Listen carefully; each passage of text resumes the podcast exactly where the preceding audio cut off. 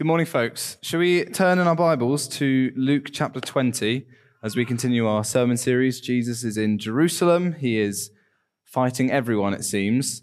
Uh, before I read the passage, I just want to tell you about um, a friend of mine who fairly recently moved to the area, who is a winemaker. And uh, I asked him before I knew this, I said, Oh, what brought you to the area? And he gave the coolest answer I think I've ever heard. Oh, the soil is so good here. What a reason to move. And I really like talking to him about his job, about working the vineyard and turning the grapes into wine and stuff, because the kind of look on his face, he comes alive, and it's as though what he's doing there is, is, is like something magic, and you kind of are, are enthralled in the process of winemaking. He, he was telling me that uh, every vineyard basically has its own wine it wants to produce, and you need to find out what it is like this is kind of like a living place. These aren't just fruits growing, but there's this kind of potential there, which there's this excitement in, in the cultivating and, and, and growing of. And so when we come to this passage where Jesus draws a, a, an analogy, a parable from a vineyard, I want us to think about that kind of thing, about the potential that comes from a vineyard, how it can bless other people with it. So let's read uh, Luke chapter 20, verse 9 to 19 he went on to tell the people this parable. A man planted a vineyard. He rented it out to some farmers and he went away for a long time. At harvest time, he sent a servant to the tenants so they would give him some of the fruit of the vineyard. But the tenants beat him and sent him away empty handed. So he sent another tenant. But that one also they beat and, and treated shamefully and sent away empty handed. He sent still a third and they wounded him and threw him out. Then the owner of the vineyard said, What shall I do? I will send my son, whom I love. Perhaps they will respect him.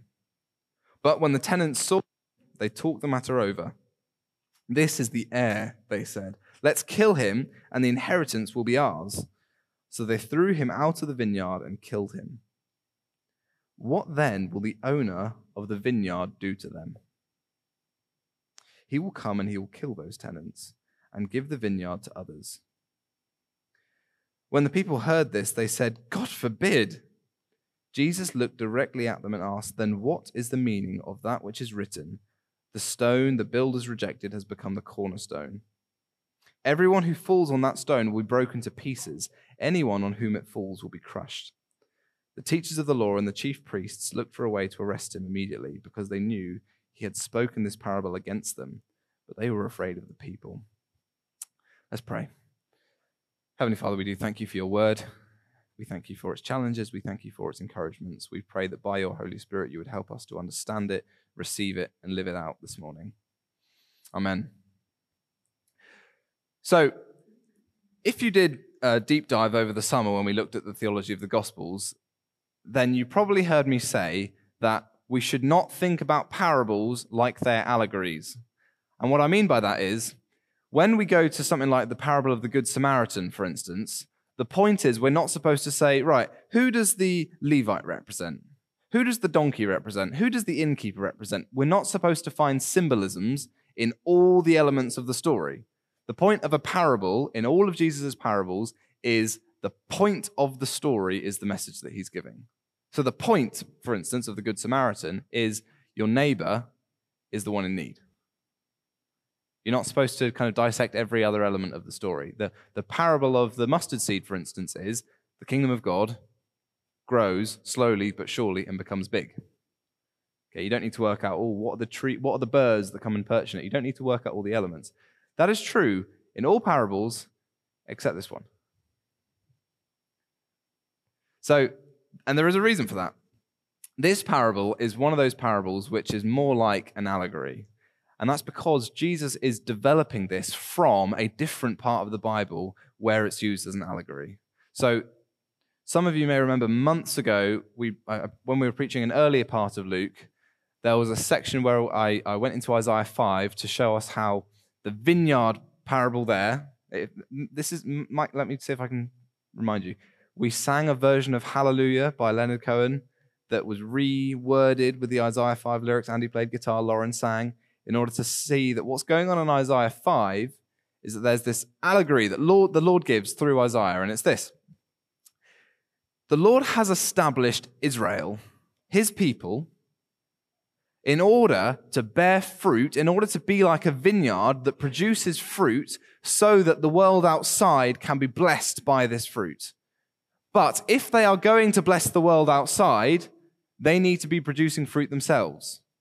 And we talked about how uh, Anne and David own a farm. They, they're the farmers there, and yet it would be impossible for them to make use of all their produce. The farm implies that it's there for those outside. Yeah, does that make sense? You should see the amount of eggs that David Baker produces from his little chickens. You could not eat them all, could you, David? No way. They are for people outside the farm. So Israel is not just there to be kind of God's little people doing their own thing. They are to be fruitful so that the world outside may be blessed. But the message in Isaiah 5 is God came to see his vineyard. He came to the place where he was expecting good fruit. He came wanting to find ripe, tasty, good grapes through which the world could be blessed. And instead, he found bad, sour, rotten grapes.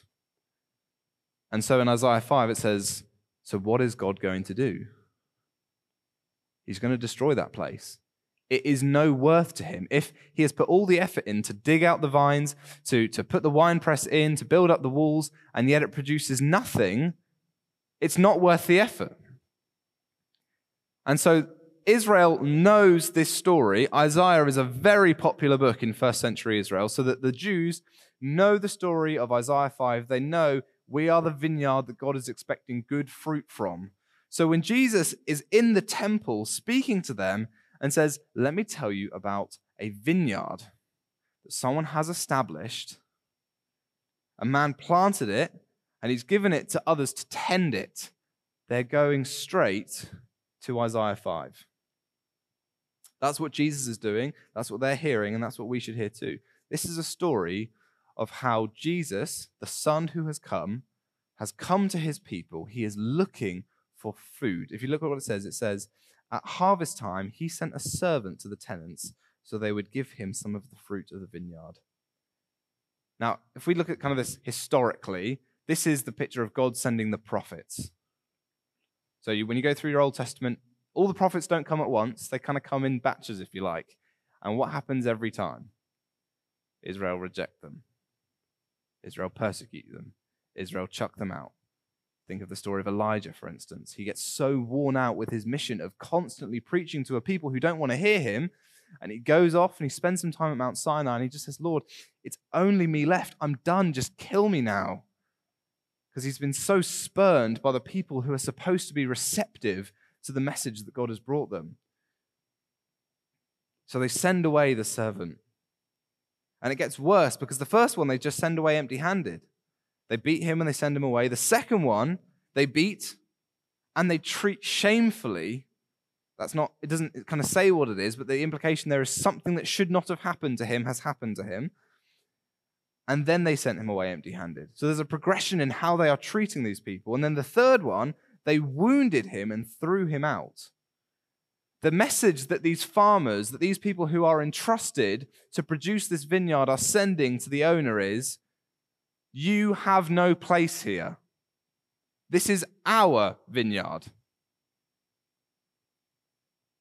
But the owner, who wants what he wants from his vineyard, continues to send.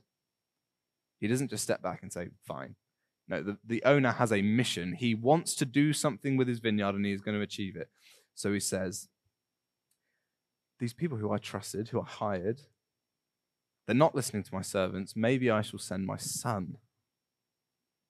Perhaps they will respect him. Perhaps they will actually give him the honor that is due those other people I sent. Perhaps finally I will get some response from these people I've entrusted with my stuff. But when the tenants saw him, they talked it over. This is the heir. Let's kill him and the inheritance will be ours. Now, in one sense, this is kind of completely illogical because if you think about how an inheritance works, the inheritance belongs to the owner. The son isn't walking around with the owner, oh, sorry, with the inheritance. So the farmers, by killing the son, how are they going to get the inheritance?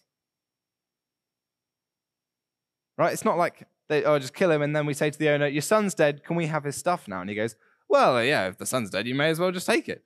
No.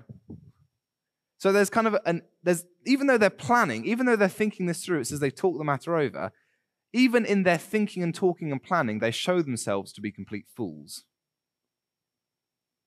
The inheritance isn't going to be yours if you kill the son, and yet they do it anyway. They kill the son, they throw him out the vineyard. Now, obviously, again, if we go back to the kind of historical fulfillment of this, of the prophets being rejected, the prophets being treated shamefully, prophets being chucked out, and now we come to Jesus, the Son, the one whom the Father has said, I want fruit from this vineyard. Perhaps they will listen to the Son. Now, of course, we know the story, and Jesus knows the story, even though it hasn't happened yet. They take him outside the city and they kill him. So then Jesus asks this question. Now, if this were just a story, then the answer would be very obvious. What then will the owner do to these tenants? It's obvious. At the very least, he will fire them. But they've killed someone, and the Bible says very clearly that the punishment for murder is the death penalty. So they are going to be put to death. They are going to face justice for what they've done. But notice that Jesus has to answer his own question because the people know what this vineyard represents. They know their own culpability in the story. And so Jesus says he will come and kill them, but that's not enough, and give the vineyard to others. Notice the owner has not changed his plan. He still wants this vineyard to be fruitful and to bless what's outside of it. So just because these people have been unfaithful with what they've been trusted with doesn't mean that the owner is done. So he's going to take the vineyard and give it to others. When the people heard this, they say, God forbid. Why do they say that? Because we don't think it's fair that those owners should be uh, giving it to someone else. Those other people worked really hard. No, they don't care about the story. They know their place in the story. Here, the Son of God is among you. And Jesus knows in a few days they're going to reject him. They're going to kill him. They're going to throw him out. They know, the people know already, that the Pharisees and the Sadducees and the ruling leaders are plotting to kill Jesus. They're making this quite plain.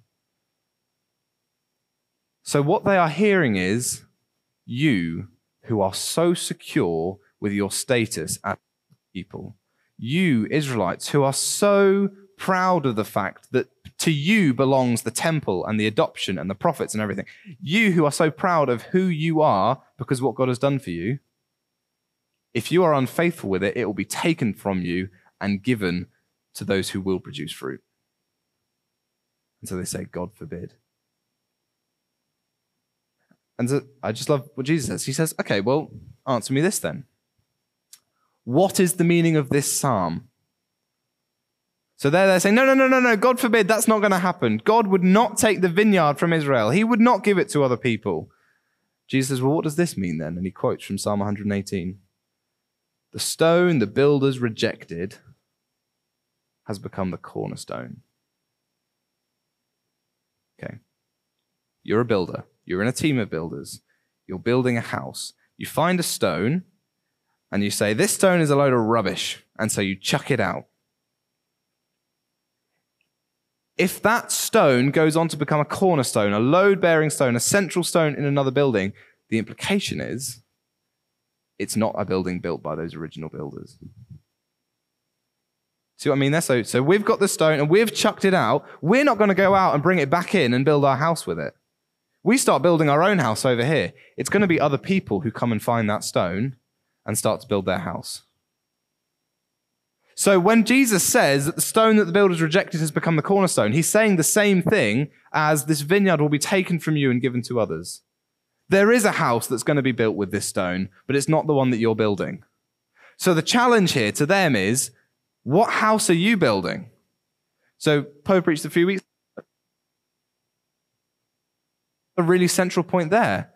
Is the temple where your identity is? Or is it the God who dwells in the temple that's your identity? What house are you trying to build, Israel? And then Jesus adds to it Everyone who falls on that stone will be broken to pieces. Anyone whom it falls will be crushed. The teachers of the law and the chief priests looked for a way to arrest him. Why? They knew he had spoken against them. This isn't one of those parables like the parable of the sower, where the disciples come up to Jesus afterwards and went, um, What were you just talking about there? You find that quite a lot. People hear the parables and they go, uh, Huh? Yeah? Right? This isn't one of those parables. There, Jesus is, is the temple preaching almost the most directly he's ever preached, giving a stern warning and challenge to Israel. Where is the fruit? What house are you building? Now, this is where it gets a bit complicated because how did this come about historically? So we know that Jesus died. We know that the, the, the tenants, if you like, killed him. We know that uh, Israel was judged in 70 AD. The temple was destroyed. Jerusalem was leveled. We know all those kind of things. And we know that in some sense the vineyard has moved to other owners and other, other tenants because none of us are dwelling in the land of Israel, and I don't think many of us are descendants of Abraham. Or any of us. So, in a sense, we can see that now the vineyard is under new occupation than it was, right? So, we don't have a Sanhedrin. We don't have uh, synagogues. We don't have the temple. We're not dwelling in Israel. All the things that mark first century Jewish worship are not true now. But is it as simple as Jesus died and then God goes, right, well, I'm not interested in Israel anymore, onto the Gentiles? No. It's a bit more complicated than that. Could spend the whole of today going through how complicated it is, but we're not going to do that. So let me do it very basically. Imagine you have a family, you have five kids, you adopt two kids, now you've got seven kids. Um, your family all have brown hair. You're quite distinctive in, in, your, in your brown hair and facial makeup. The kids you adopt are pale skinned, ginger, very clearly not yours by blood, but nonetheless, they are your kids. So there you are, parents, seven kids. Two of them look very different from the rest. Now, I want you to imagine that three of your kids, I, this is, you know, probably not going to happen. But imagine three of your kids all completely went off the rails, rejected the family. They all legally were uh, had a family divorce, emancipated from your families, and new names, new identity. You legally have no relation to them anymore. So now, the amount of adopted kids, I've actually done the maths wrong here, so you have to forgive me, but the number of adopted kids, if I've done it right, is now greater than the number of natural kids. Why give me that face? Am I, am I confusing? Let's do this from the beginning. Two natural kids. That's all I have. They look like me. They got brown hair. They got very, you know, I don't, I don't have brown hair. Okay, great. And then we adopt two kids. And they have ginger hair and very pale skin and don't look anything like this family that I'm talking about, which isn't me because I have pale hair and kind, of, kind of pale skin and kind of ginger hair. Okay, so two adopted, two natural. One of these kids rails against what it means to be in this family, does not want to be in it, does not care about the background, heritage, any of those things. And they are legally emancipated. They are, they are divorced from this family. So legally, we now are not family anymore. But I've still got these two kids over here and one of them over there. So now I have three kids. One of them is natural, two of them are adopted. Have I replaced my family?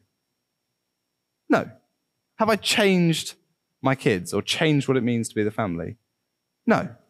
It just happens to be that those who came from outside is now greater than those who were on the inside. Does that make sense? So in the book of Romans 9 to 11, Paul goes through this argument. He says, Has God rejected Israel? No. They rejected him for the most part. most of them did not want whatever it was that Jesus was offering. The son came to the vineyard, and the tenants beat him up, killed him, and threw him out. Most of them saw the cornerstone and did not want it in the building that they were building. They rejected him. But when the gospel goes into the Gentile world, thousands upon thousands pour in. Thousands upon thousands want to hear about this message of Jesus. And the church goes from being 99.9% Jewish to very quickly 50 50, and now, historically, about 90 10. That's not a comment on race or anti Semitism or any of those things. It's just an observation that the family, the original tenants of the vineyard, decided that they did not want what they were called to do. So I, I, the only reason I'm kind of going into this is because when we read these parables, it's important to understand what Jesus is saying when he's saying it. When he says that the vineyard is taken from you and given to those who will bear fruit, there is something that happens, but it's important that we understand how. Okay, now we've got that technical bit out of the way. I want to get to the really important question of so what? Because the message that we've come from the beginning here is that God has planted a vineyard because he wants fruit that is going to bless the world. And what we've seen in this parable is despite the challenges that come in that, despite the original tenants not living up to their role, that is still God's aim. And so he's not abandoned the vineyard project, if you like. He's got new tenants, you and I. Everyone who calls on the name of Jesus. We are now charged with that commission to do what the original tenants failed to do, to bear fruit through which we can bless the world. Now, I think a really big part of this parable for us is a warning. So, uh, this is also what Paul does in Romans 11. Paul says, You Gentiles who have come in, do not be arrogant. If he uses an analogy of an olive tree to describe the people of God, and he says, If God did not spare the natural branches, that is, Israelites, Jews, neither will he spare you. So consider then the kindness and severity of God. That's what Paul says in Romans 11. So, in one sense, this parable is a warning. God has taken the vineyard from tenants who failed to produce fruit before. He will do it again if he needs to. And that is a challenge that comes to us corporately as the church worldwide, locally as the church here in Odiham, and individually as believers in Christ. What are you doing in the vineyard? Are you producing fruit? I think that's a real challenge. So the, the, the, picture here is like your house, your little area, you've got a little patch of the vineyard there. And that place is supposed to be producing fruit to bless those around it. That this building, this church, this gathering here, we're a little patch of the vineyard, and we're supposed to be producing fruit to bless those around it. And the master sends servants to come and receive fruit when God comes, if God comes to the Vine Church, if something happens here, do we want to say, go away, it's our vineyard? Or do we say, here are the fruit that we've produced? It's like Poe said a few weeks ago. God will say if he needs to, I want my church back. But there's also, I think, not just a warning and a challenge, there's also a real encouragement here, I think. The Lord has given us the vineyard. And just like I said at the beginning, my friend who, who works on a vineyard for, for, for a, a job, when he talks about what it's like to be a vineyard tenant, to be someone who works on the fruit, he lights up because there is joy and there is magic in that. Guys, you are entrusted with God's vineyard. There is fruit to grow. Like I said, he says that every vineyard has a wine that it wants to produce. You have to find out we have wine to produce. We have things to bless the world with. I was chatting to my uncle yesterday who works, he spends about 50% of his time in the Middle East. He supports missionaries over there. And uh, I just asked him, what kind of fruit is the gospel bearing in the Middle East at the moment? And just, you know, Well, let me tell you. And the first thing he told me is that uh, a few weeks ago he was chatting to uh, an Orthodox, Coptic Orthodox priest in Egypt who told him that in the last five years he has baptized four to 5,000 Muslim converts. One priest. And all the kind of other people in his community are kind of relearning the art of evangelism because the Orthodox Church for, for hundreds of years has just been kind of in, in maintenance or decline mode. And the, the, the phrase that he said stuck with my uncle and now sticks with me because he said, We have not found a new mission, we have rediscovered the mission we were already entrusted with. And when they've done that, what's happened? Thousands told me another story about a church in Beirut, which 10 years ago had 100 members and had done so for years and years. Now they have 45 satellite co- uh, congregations, like we have with Odiham and Church Crookham, with a membership of something like 15,000. There is incredible fruit being born at the moment in the places where the soil is the toughest. And so I think one of the things we need to be reminded of is guys, just because it might look like our patch of the vineyard is struggling a bit at the moment, it doesn't mean that the vineyard in total is. is. And just like that person had to be reminded of the mission that God had already given them, I think maybe we do too. So, for instance, yeah, we do Alpha, Christianity Explored, whatever. We want to do evangelistic courses. We want to bring this in into the church as well. But also, each of us can be sharing the gospel in our own lives with people around us, not just in Acts, not just, you know, preach the gospel at all times if necessary, use words. The gospel is a message that needs to be communicated. And so the challenge of, of a parable like this is guys, are you growing the fruit? Are you sharing it? Are you letting others come and taste it? Yeah, some people will reject. Some people don't want that stone. They don't want it to be the cornerstone. And the sad truth is that everyone who falls on that stone will be broken to pieces, and anyone on whom it falls will be crushed. Nonetheless, we put forward Jesus. We bring our fruits. We keep tending the vineyard. We keep turning the soil. We keep looking for what kind of wine this vineyard wants to produce. We are tenants in the vineyard of God. It's a privilege and a joy. So, as we go out from here, as we leave the doors in a few minutes, let's be reminded that you're either in vineyard or wilderness. Are we extending the vineyard or not? Are we sharing that message? Are we bringing it to a world that needs it? Let's pray.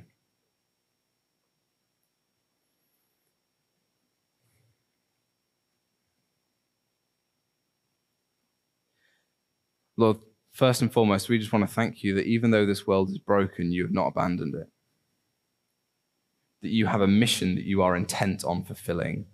That is to see fruit born, to see grapes produced and sweet wine flowing from your vineyard. Lord, we repent of all the times that we fail to be the, the tenants that you want us to be. Of all the times we value our own work more than um, the work of producing that vineyard. Lord, for all the times that we think that the vineyard is ours for all the times that we don't receive the servants as we should. And Lord, we just say, help us. Help us to be your tenants. Help us to share our fruit with the world around us. Give us boldness to proclaim the gospel.